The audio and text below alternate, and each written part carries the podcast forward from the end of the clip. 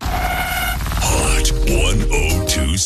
oh Joburg's hottest breakfast show. It's not the headline news. What you got for us, Simon?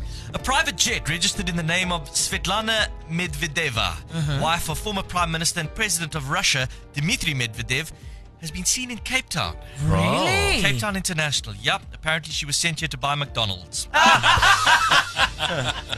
Six people have been injured in Pamplona, Spain, at the annual running of the Bulls. Wow, wow, wow. In terms of finical, finical. Yay. You tell it's a Monday. In terms of physical danger, the running of the bulls is not that different from Black Friday at Macro. and in a new poll, US President Joe Biden's approval rating has crashed to just 30%. Oh, that's terrible. Yo. Also crashing to 30, President Biden's heart rate. Joburg's oh hottest breakfast show. Weekday 6 to 9 on Hot 1027.